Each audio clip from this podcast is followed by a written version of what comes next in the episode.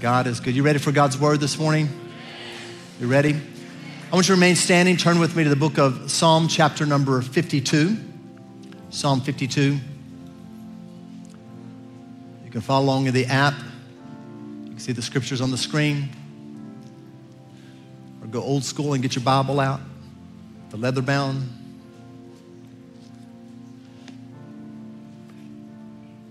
We're doing a series called Psalms of the Night. We've been looking at, and we will continue to look over the next several weeks, the writings of David. We started with chapter 51. We'll go through chapters 64. It's in our daily reading plan. And these are dark times for David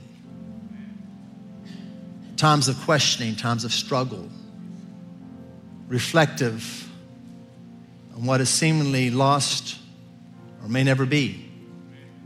And yet, out of those dark times came, came some incredible songs that we're still singing today. Oftentimes, songs that reach the top of the billboards in all genres are, if you think about the lyrics, are sad songs. Well, David writes some sad things because that's a lot of life, isn't it? Disappointment, hardship.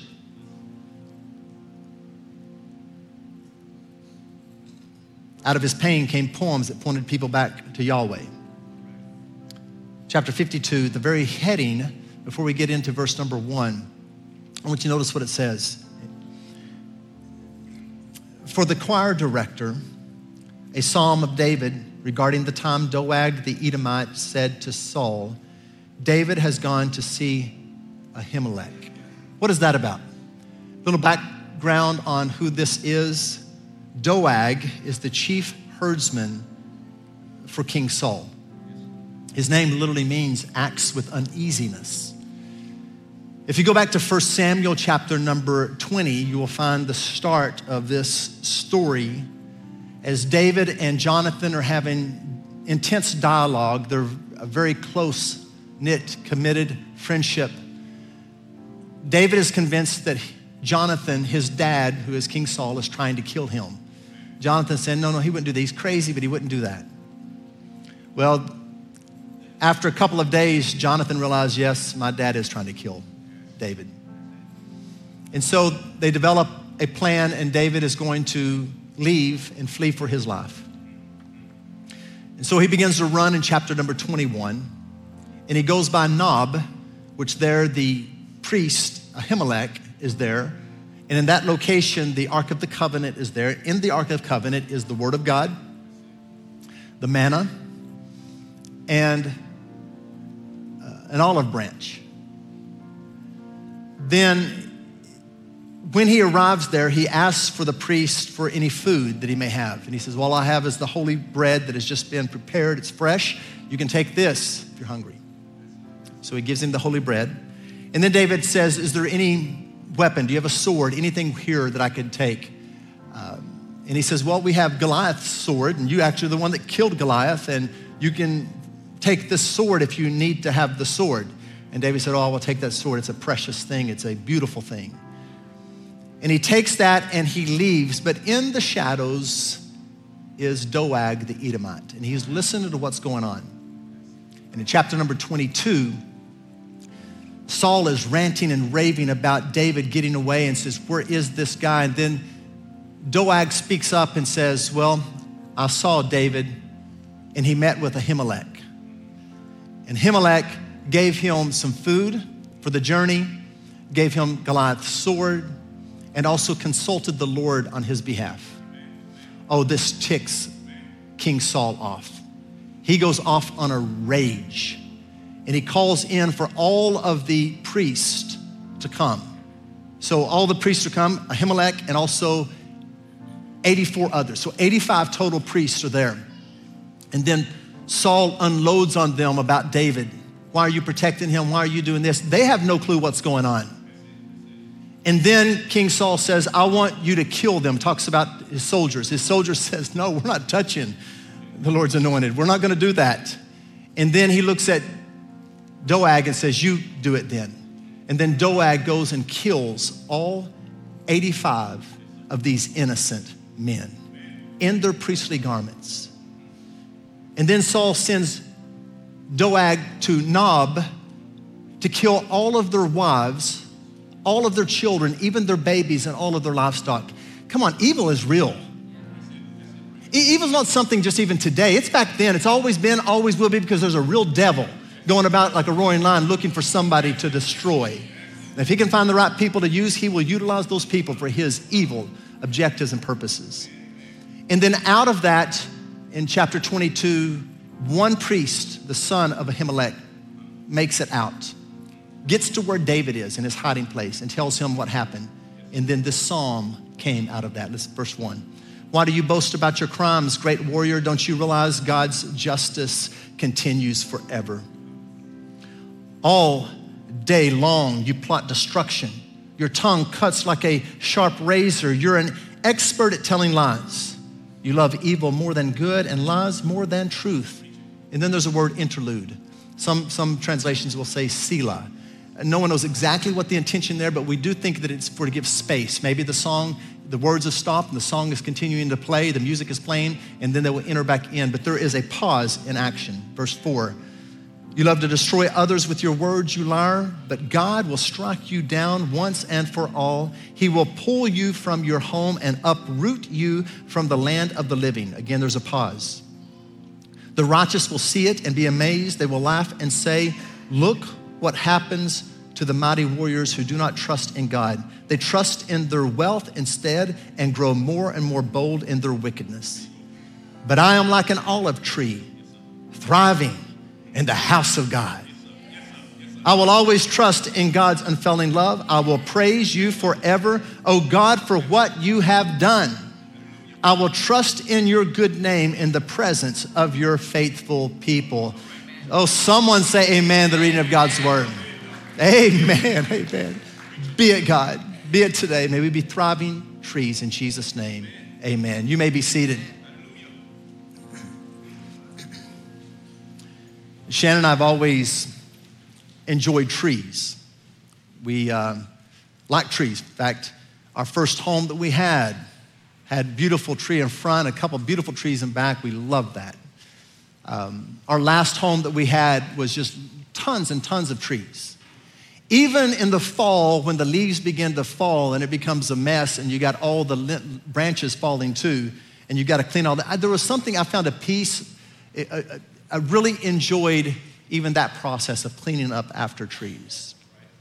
When we were looking to build a few years back, we were looking for a lot that had many trees. We finally found that lot. We bought it and built on that lot we love. So over the years, because we did a lot of work with the land, we've saw a few trees die. And that's a grieving process actually for me to be able to see a tree that has maybe 30, 40, 50, 60 years of age that has died and it's going to take that long to replace it. When the ice storm happened in the winter of 2021, oh, that was grieving. Laying on my bed at night, hearing the snapping and the popping and all that was going on, like, oh my goodness. We lost a few trees completely, but most all of them were maimed and hurt and set back. Hard, hard.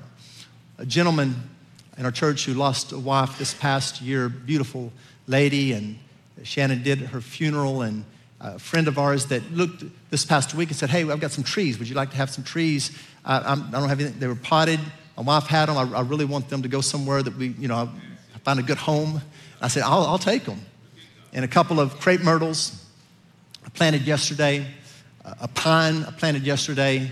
Nothing like getting your hands dirty and muddy and planting and fresh soil, and then also planted a Japanese um, maple.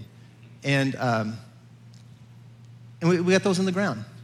And I was thinking about that in regards to today in this message that I just, or this passage I just read. You know, see, God compares his righteous, his followers, to trees throughout the Bible. Do you realize that?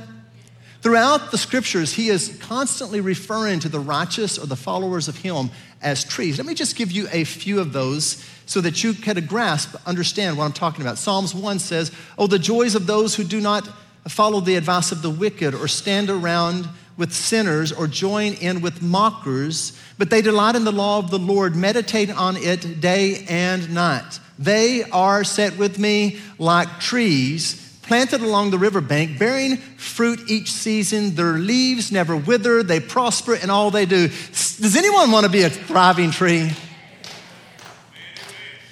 Psalms 92 says it this way But the godly will flourish like palm trees and grow strong like the cedars of Lebanon. For they are transplanted in the Lord's house, they flourish in the courts of our God. Even in old age, they will still produce fruit, they will remain vital and green. Oh, somebody shout and say, I want to be a tree, one of God's trees. Jeremiah 17 says it this way But blessed are those who trust in the Lord and have made the Lord their hope and confidence. They are, set with me, like trees planted along the riverbank with roots that reach deep into the water. Such, set with me, trees are not bothered by the heat or worried by long months of drought. Their leaves stay green and they never stop producing fruit. Somebody say amen to that. I want to be that. I hope you do too. And in Psalms 52 that we just read, it talks about two individuals. Doeg and David. Doeg represents the unrighteous, and David the righteous. And Doeg is compared to an uprooted tree. In fact, it's not just here throughout the scripture. Oftentimes, the unrighteous, the wicked, those are not following after Jesus are compared to the uprooted.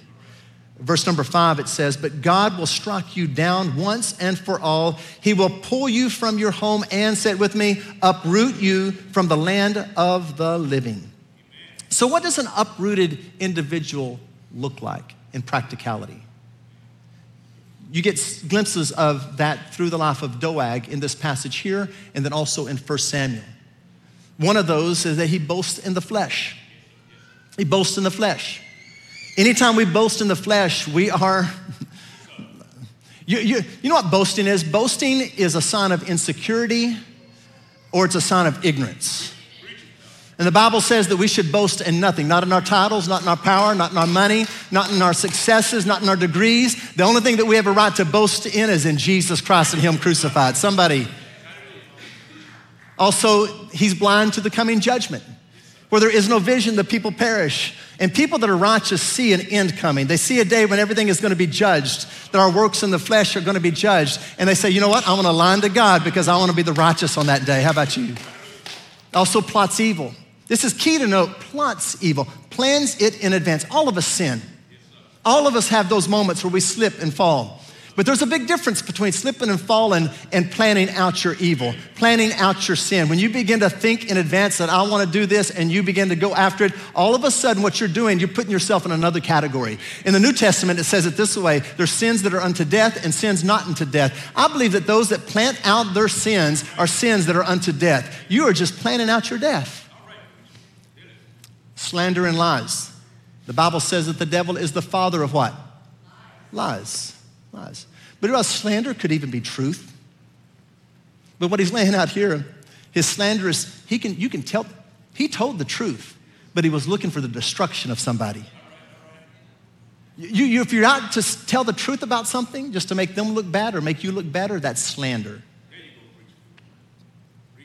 Love sin over God. Anytime you choose sin over God, you're choosing your sin over Him. You're loving your sin more than God in that time. Creates division. Oh, the devil created division in heaven, didn't he? He tried to divide heaven.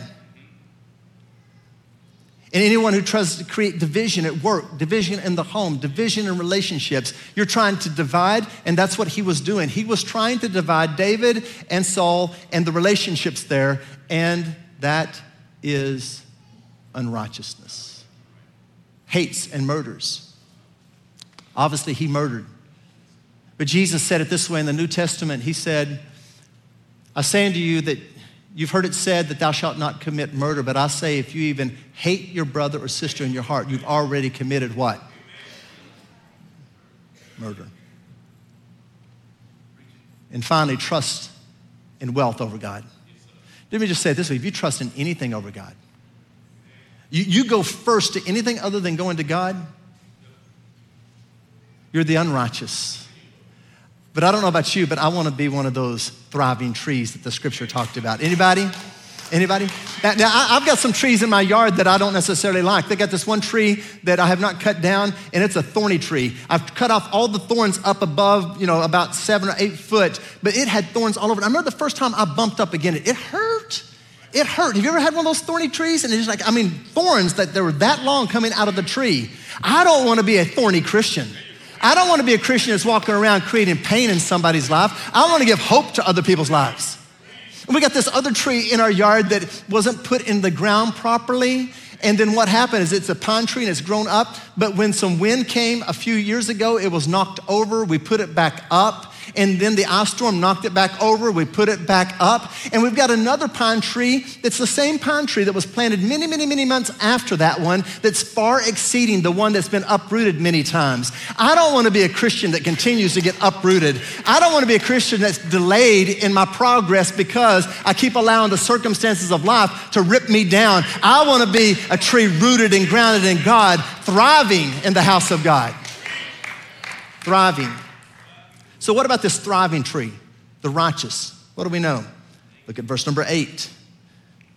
David says, But I am like an olive tree, thriving in the house of God. Now, if you go back to the original writing in the Hebrew, it would be probably better translated that David was saying this, but I am becoming like a green olive tree thriving in the house of God. Because you know what David knew? David knew he hadn't arrived. David knew he has a long way to go. And come on, all of us have a long way to go. We are thriving trees, but we're becoming thriving trees too. We are saved, but we're being saved. We are in process. We're all on a journey of becoming more like Jesus. None of us have arrived, but all of us are going in that direction if you're a thriving tree in the house of God. Pastor Farah, this past week, to our staff at our Tuesday chapel, took from this passage. And she did a wonderful job. And she broke down some characteristics of the olive tree that I want to share with you right now. But let me say, after she did an incredible job, I stood up afterwards. I said, Okay, I'm preaching on this passage on Sunday, but I didn't take it from her. I already had it planned out. But still, credit to Pastor Farah for the great word. The olive tree is first off peaceful. Peaceful. Going all the way back to Genesis chapter number eight, when the flood happened and the flood waters are starting to recede, and Noah is looking to find out if it's time to, if we're getting close. He sends out a dove, and a dove comes back with what? An olive branch. Do you realize from that moment on, the olive branch has been a symbol of peace worldwide? Not just in America, worldwide, it is a symbol of peace. I want to be a peaceful Christian. How about you?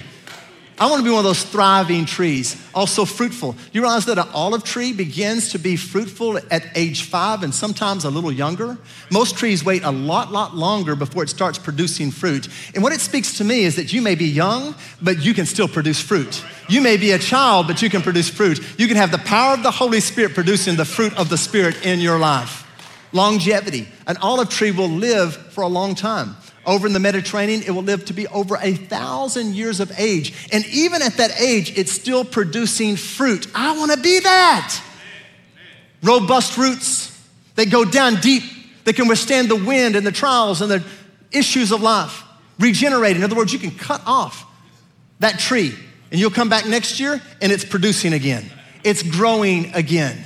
Drought resistant. Come on, bring on the lacks of hard times, bring on the hard times, bring on the lack of rain. It is drought resistant. I want to be that type of Christian that even in the hard times, I am still flourishing in the house of my God. Generous.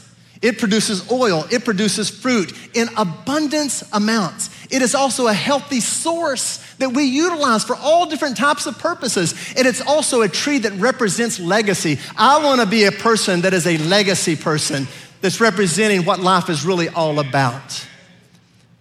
Throughout the Bible, there's different stories of trees and the roles that they played. One time for Elijah, after he's running from the wicked Jezebel, he is even concerned for his own life. He is asking God, Take my life, take my life. But he finds covering under his shade and protection.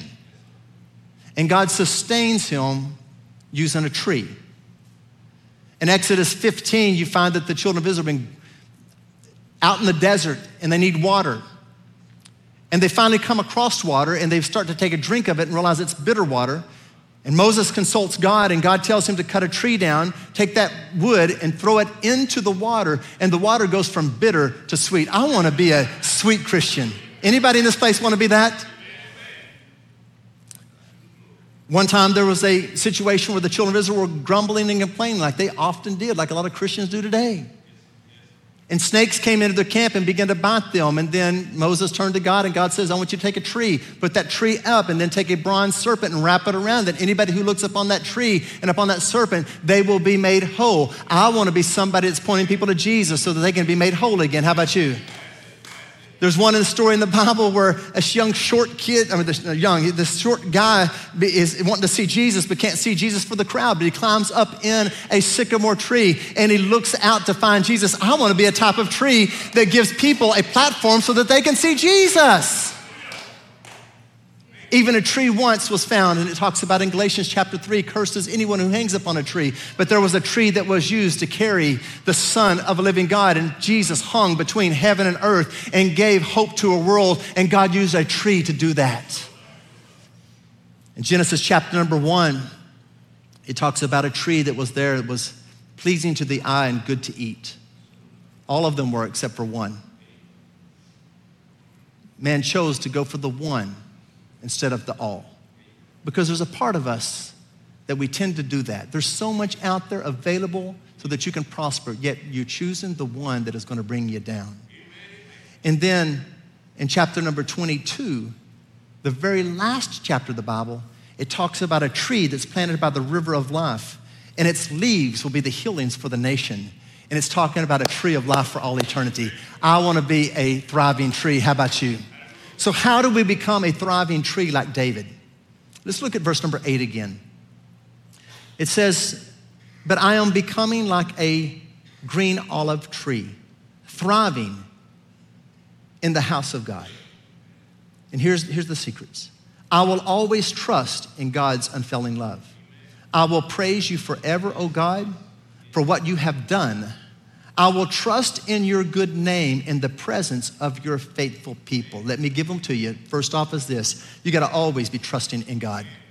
If you, if you want to be a thriving tree, you got to be always, always, not just sometimes, always trusting in God. If you go to the gym and you work out for 20 minutes, and you don't, you don't normally work out, and you go to work out, and you work out 20 minutes, and you walk up and stand in front of the mirror, what are you going to see? Nothing. No change. How about if I go day two? Go th- How about if I go seven days? Are you going to see any change? No, not really. No. How, how, about if I change it up and say, okay, I'm going to go to the gym. I'm going to work out 12 hours today. I'm going to work myself almost to death. I'm going to finish that workout and then stand in front of the mirror. What am I going to look like?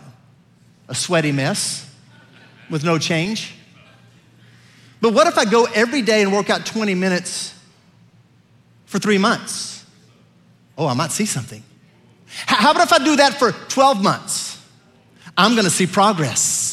If I'm doing all the other things that I should be doing, I'm gonna begin to see progress. You know what it means to trust God? It doesn't mean one time try something, it means every day you get up and you put on the full armor of God and you say, I'm trusting God with all of my heart and all of my mind. I'm obeying Him today. I'm obeying Him above everything else. See, here's the thing you cannot trust what you do not know. And there's a whole lot of Christians walking around talking about trusting God, but they don't even really know what it means to trust God. Because if you're not in God's word, you don't know what it means to trust God. If you're not with the people of God being stretched and pulled, you don't know what it means to trust God. If you're not worshiping with the people of God on a regular basis, you don't know what it means to trust God. And you cannot grow in your trust if your trust is not tested. It's basic stuff. And we all understand you can't grow in your education if it's not tested. You can't grow physically. I mean, this past week, I took off a few weeks and I did a different type of workout. I like to change things up every once in a while. And I went back into the gym. And on Tuesday, it was leg day. From everything down, it was focused legs completely for one solid hour, going hard at it. I'm telling you, I was hurting the next few days. By Thursday, I couldn't even hardly sit on a toilet. It was that bad bad. You're bad. You're sitting down like, oh, you're grabbing for things on the way down. You're pulling yourself up. Talking hurting. But with the pain comes progress. With the pain comes progress. With the pain comes progress. What is it you're going through? The devil's going to try to use it against you, but my God says, No, no, I'm using it for your good and I'm using it for my glory. Let me use those things. Obey me and trust me, and you will see progress. You will see fruit from the pain. Fruit from the pain. We've been doing the greater 10 over the last few weeks hearing wonderful stories of people who have chosen to obey God in the tithe. And the tithe is 10%. If you make, if you got a salary of $40,000 a year, the tithe is $4,000.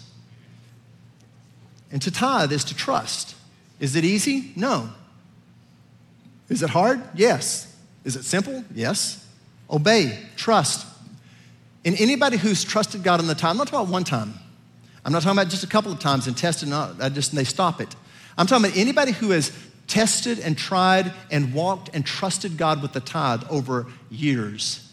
Every single person I've ever talked to, they've never regretted the tithe that they've given to God. They've seen the fruitfulness in their life. And the fruitfulness is not just in financial, it's in so many different ways that God can return the blessings back to you.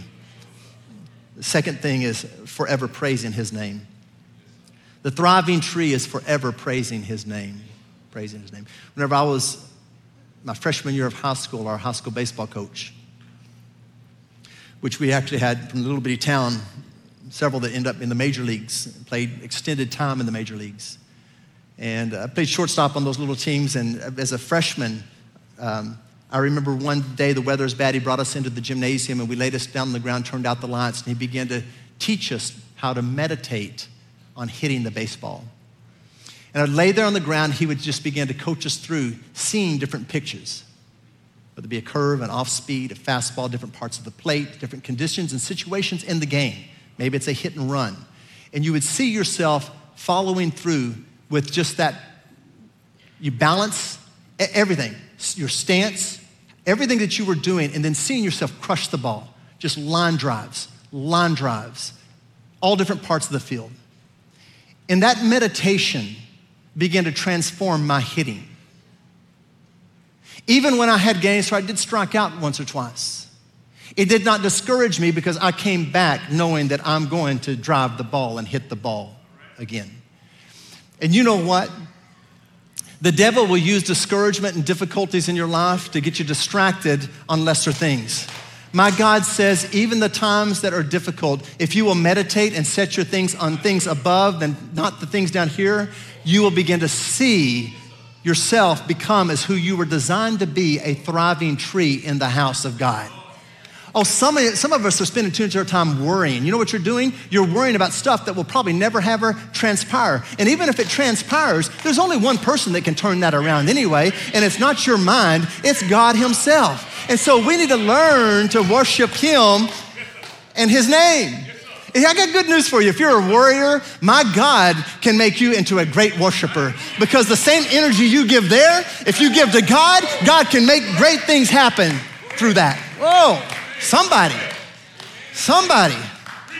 I'm, I'm telling you, that's, that's what we should be doing. We're pining about what has not happened instead of praising Him for what He has already done. David is in a cave, folks. He's in a cave. But yet, what he's doing, he's praising God for what he has done. And so he remained a thriving tree. First Chronicles chapter number 16, verse 33, it says, Let the trees of the forest sing for joy before the Lord. Who wrote this? David. Why is David writing this? He's writing this as he's bringing the Ark of the Covenant, which has been lost for many years, back to its place where it belonged. The Ark of the Covenant. And what is he doing on the way? He is dancing before the Lord with all of his might. He's dancing before the Lord with all of his might. He's giving praise like that little one did just then. Might not hear it from Guthrie, but some kid screamed out. I'm telling you, we need some adults that will start doing that. come on, I'm, I'm, t- I'm talking about praise. Praise. He danced before the Lord with all of his might. Even though he was ridiculed and mocked, he danced before the Lord with all of his might. You see, it's so easy to praise God in the good times, but oftentimes the good times we start giving ourselves credit. Come on, we need to praise God not just in the good times, but even in the bad times. Not just when your finances are going good, but also when you're facing bankruptcy. Not just when the doctor says you're in great health, but also when the doctor is giving you a negative report. Not just when your marriage is going great, but also when your marriage is on the rock. Not just when it seems like your kids are all in line, but even when your kids are rebelling against God. Come on, let's begin to praise God no matter what we go through. Even when you stand up against your enemy, praise God who is more than able to turn things around. Oh, glory. Which brings me to the last thought. A thriving tree is doing this in the presence of his faithful people. Did you get that in the passage? I, I hear a lot of people that talk about they really, really prioritize God first. Really? When I ask them, what is it you read today? Or what is it you've been reading today or the last couple of days? And they look at me like, and they're trying to grab for their favorite verse that they can think of in the Bible and they don't even get that right. There, there's a problem. It's the precepts of God we need to be focused on. The presence of God. We put ourselves in the presence of Netflix, we put our presence in the presence of social media, and we scan and we look and we're watching all this stuff. Come on, we need to spend time in the presence of God, thinking on the things of God. We spend our time consumed by things that are emotionally taking us up and down instead of focusing our attention on that which is really going to matter when everything is said and done. In church, in the presence of the people of God, do you realize the average faithfulness of people who call themselves faithful church is dipping drastically? You see, church is our weekly reminder that we're not alone. You say, I can follow Jesus on my own, Pastor. Really? Genesis chapter 2 says it's not good for man to be alone.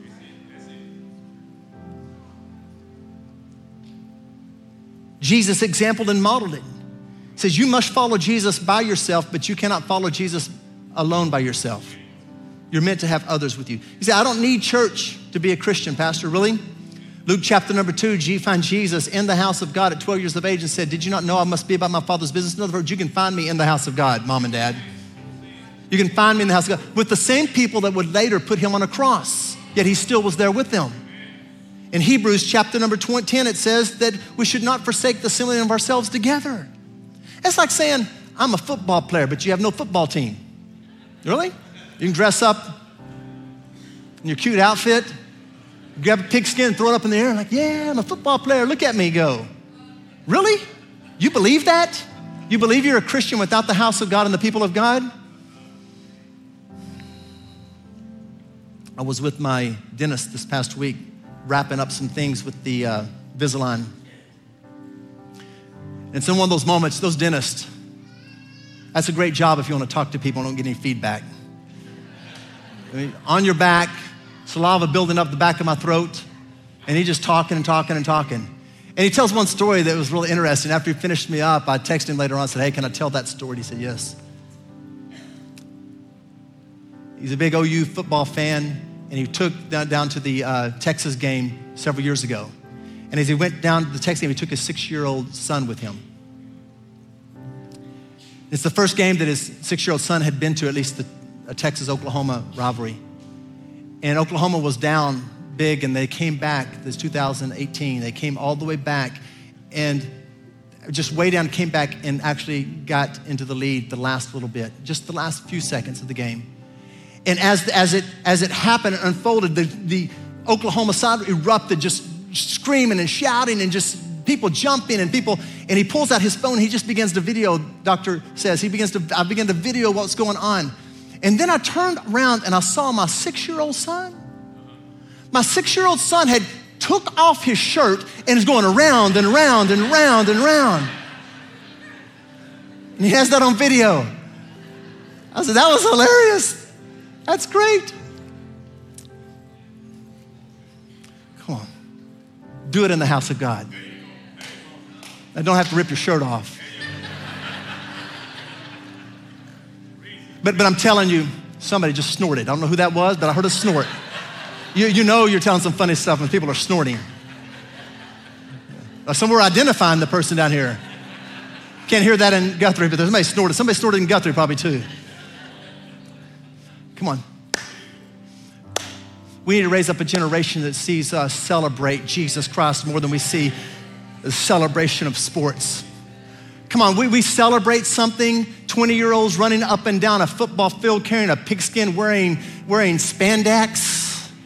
Come on, let's think about it. Let's put it in reality of what this is all about and what we are doing. Come on, we're celebrating that and we are just giving more emotion and we're riding this wave up and down more than we are the things of Christ. There's a problem. I talk to people because it's such a cultural phenomenon, in football, when it comes, but I talk to most people, you have no clue what a cover four is or a cover two is or what the Sam linebacker is or tell me X and O's. You have no clue. You're just kind of yelling because your team's winning and not because they're losing. I'm telling you, we need to celebrate who is the victor of all victors, the King of Kings, the Lord of Lords. I'm talking about Jesus Christ who died for my sins, who delivered me from death, who healed my body who sits at the right hand of God and makes intercession for me, who is coming back again soon. I'm talking about Jesus Christ. Let's give him praise because he is worthy of all the praise that we've ever give him. Somebody act like you love God. Somebody celebrate like you love Jesus Christ.